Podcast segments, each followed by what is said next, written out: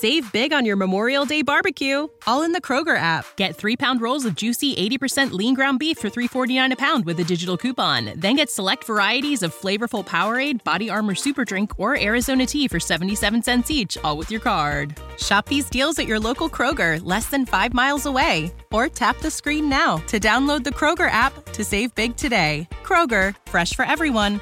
Prices and product availability subject to change. Restrictions apply. See site for details. Welcome to the WRAL Daily Download. I'm Amanda Lamb. And in today's deep dive conversation with WRAL reporter Chelsea Donovan, we're going to talk about the ongoing investigation into the recent murder of two teenagers found dead in Orange County. Chelsea, welcome to the program. So let's recap the scene for our listeners who may not be up to date on this. 18 year old Devin Clark, 14 year old Lyric Woods were found dead on September 18th by two men on four wheelers.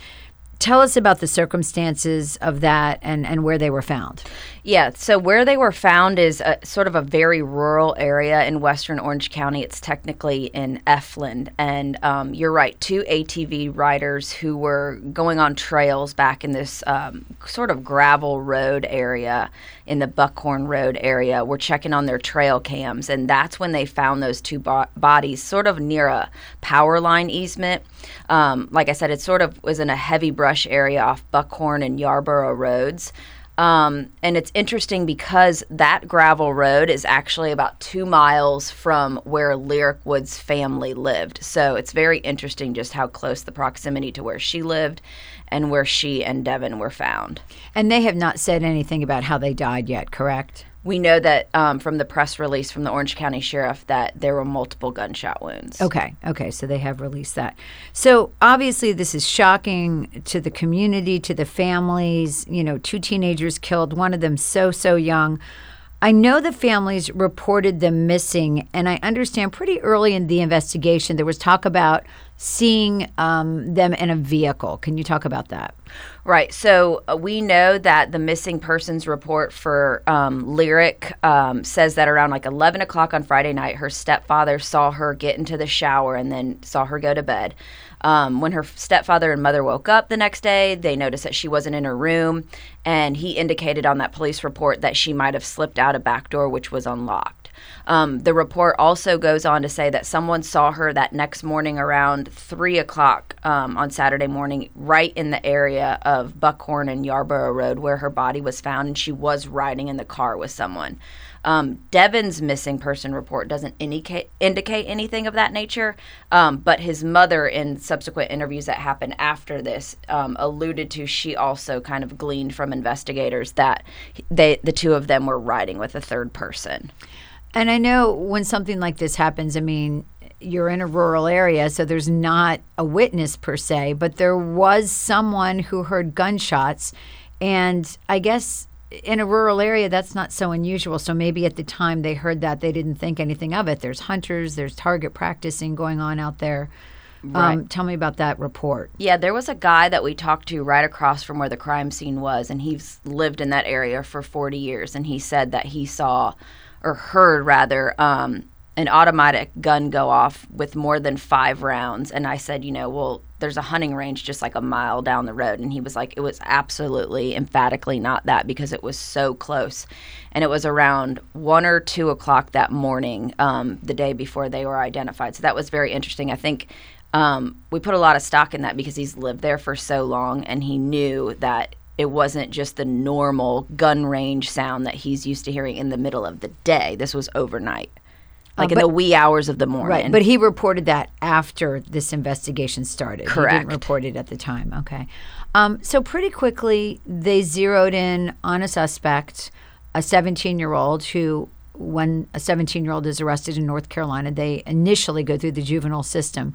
Um, how quickly did this happen, and, and what did you learn about the arrest? So they found their bodies, I believe it was Sunday around 3 o'clock on the 18th. And on Tuesday, two days later, um, they mentioned that they had filed a juvenile petition against that 17 year old. We know they, they can't be named, but um, charging that person with two counts of first degree murder. Um, obviously it's a juvenile, so you can't release any information.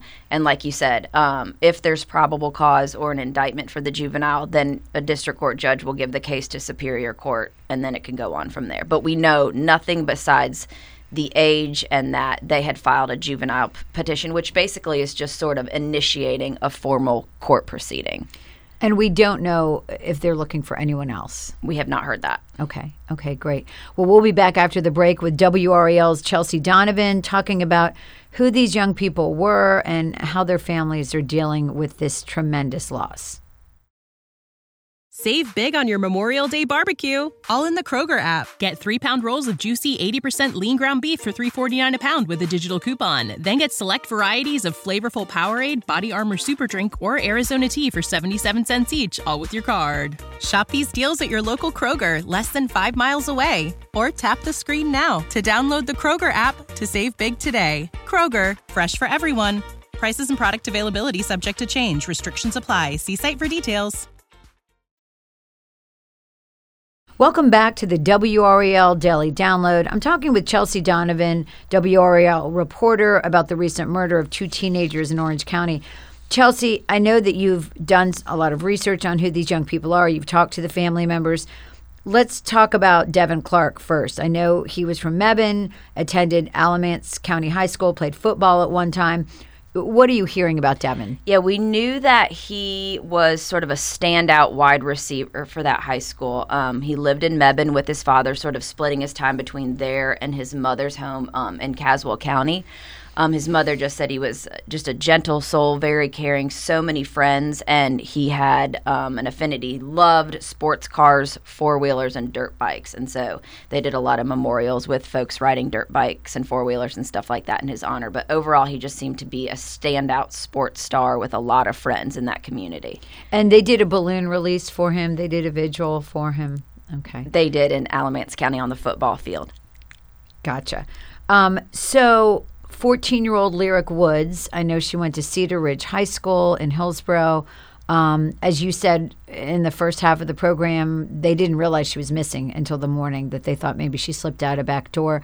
And I also saw one of your reports about her grandfather was one of the firefighters who responded to the scene. I mean, that just had to be really devastating beyond words for something like that yeah, to we, happen. We haven't been able really to talk to Lyric Woods' family. They've really sort of been um, private, which is you know completely understandable. But I did learn from one of the grandfather's longtime friends. They are uh, they ride in the Patriot Guard together. That he did respond. I mean, it's unfathomable to think about responding to his granddaughter. There, um, he was a, he is a firefighter for Efland. Um, we know that she was a freshman at that high school, very family oriented, a lot of brothers and sisters, and also um, was a is a longtime volleyball player. So she's also very athletic as well. Um, and I know that Devin Clark's family has said they did not know Lyric Woods or her family, so we don't really know how they met because they were four years apart. Yeah, it is interesting the relationship. She's 14, he's 18. They don't go to the same high schools. I mean, there's a great distance between the two. So it is it's sort of a mystery too how they knew each other. Maybe they met through a friend or social media, but um, just from understanding and talking to people and students, all we know is that they had some sort of friendship. Gotcha. So I know in some of the coverage, um, Clark's family were upset at first about how the investigation had been handled. They they said they weren't being allowed to see their son's body and you know to confirm the identity. Has that been resolved? And and what did you figure out was that all about? When we initially talked to Devin's mom, Tiffany, on the scene that day, she was pretty upset because she said she didn't even know if it was him. Like she couldn't wrap her brain around that. The only thing that she knew on the scene that day is that police told her what he was wearing, and it and she called his father, and it matched what he last saw him wearing. Um, she actually didn't get to view the fa- the body until this past Friday, which is ultimately about two weeks after he died.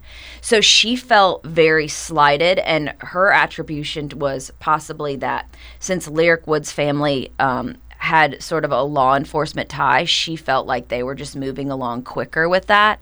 Um, we, we can't obviously confirm that, but what she did is she hired a, a, an attorney in hopes to move quicker and sort of put pressure on law enforcement to allow her to see her son in Orange County.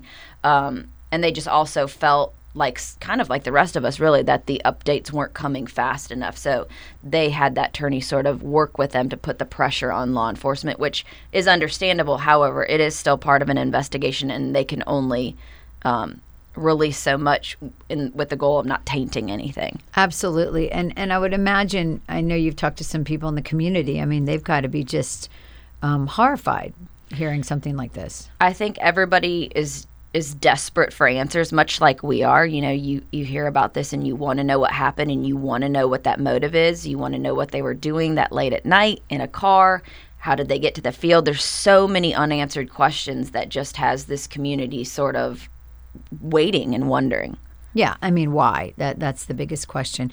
So I know we don't know a lot about the suspect right now because that person is a juvenile but in our state, obviously, uh, we have a law that would allow the prosecutor, if certain factors are there, to take this case and move it into adult court, correct? Right. So right now everything has to be very private because it is a juvenile. But in our state, first degree murder is a class A felony. However, we know that 16 and 17 year olds who commit murder, they're no longer automatically charged as an adult because of the raise the age bill that passed in 2019, so three years ago.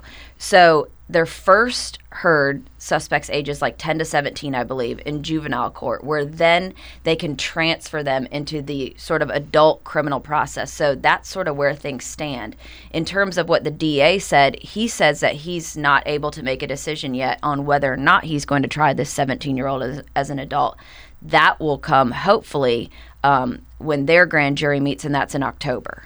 And so, obviously, if this is moved into adult court, then this person's identity becomes public record. The hearings would be uh, viewable by the media, and we'd be able to share that information. Exactly. And so, we're sort of waiting. The sheriff's been putting up updates that when he knows something or when that person is in custody, he will let us know. But for all intents and purposes, we don't even know if the juvenile is in their custody yet. Right. Okay. Okay. Well, thank you, Chelsea, uh, for talking to us and sharing your time and insight on this difficult story. And thank you for listening to the WRAL Daily Download and making us a part of your morning routine. Another great way to get WRAL news is the Morning Briefing newsletter. It's a daily email waiting in your box every morning with Triangle news, events, and headlines to get you ready for the day. Sign up at WRAL.com backslash newsletter.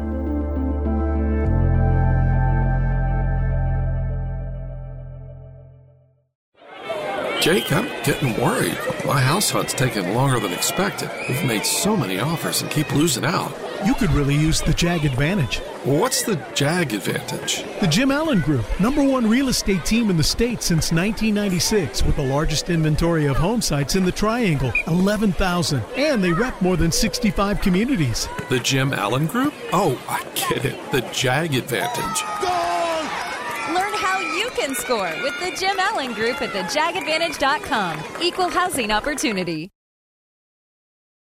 Save big on your Memorial Day barbecue, all in the Kroger app. Get three pound rolls of juicy 80% lean ground beef for $3.49 a pound with a digital coupon. Then get select varieties of flavorful Powerade, Body Armor Super Drink, or Arizona tea for 77 cents each, all with your card. Shop these deals at your local Kroger, less than five miles away. Or tap the screen now to download the Kroger app to save big today. Kroger, fresh for everyone. Prices and product availability subject to change. Restrictions apply. See site for details.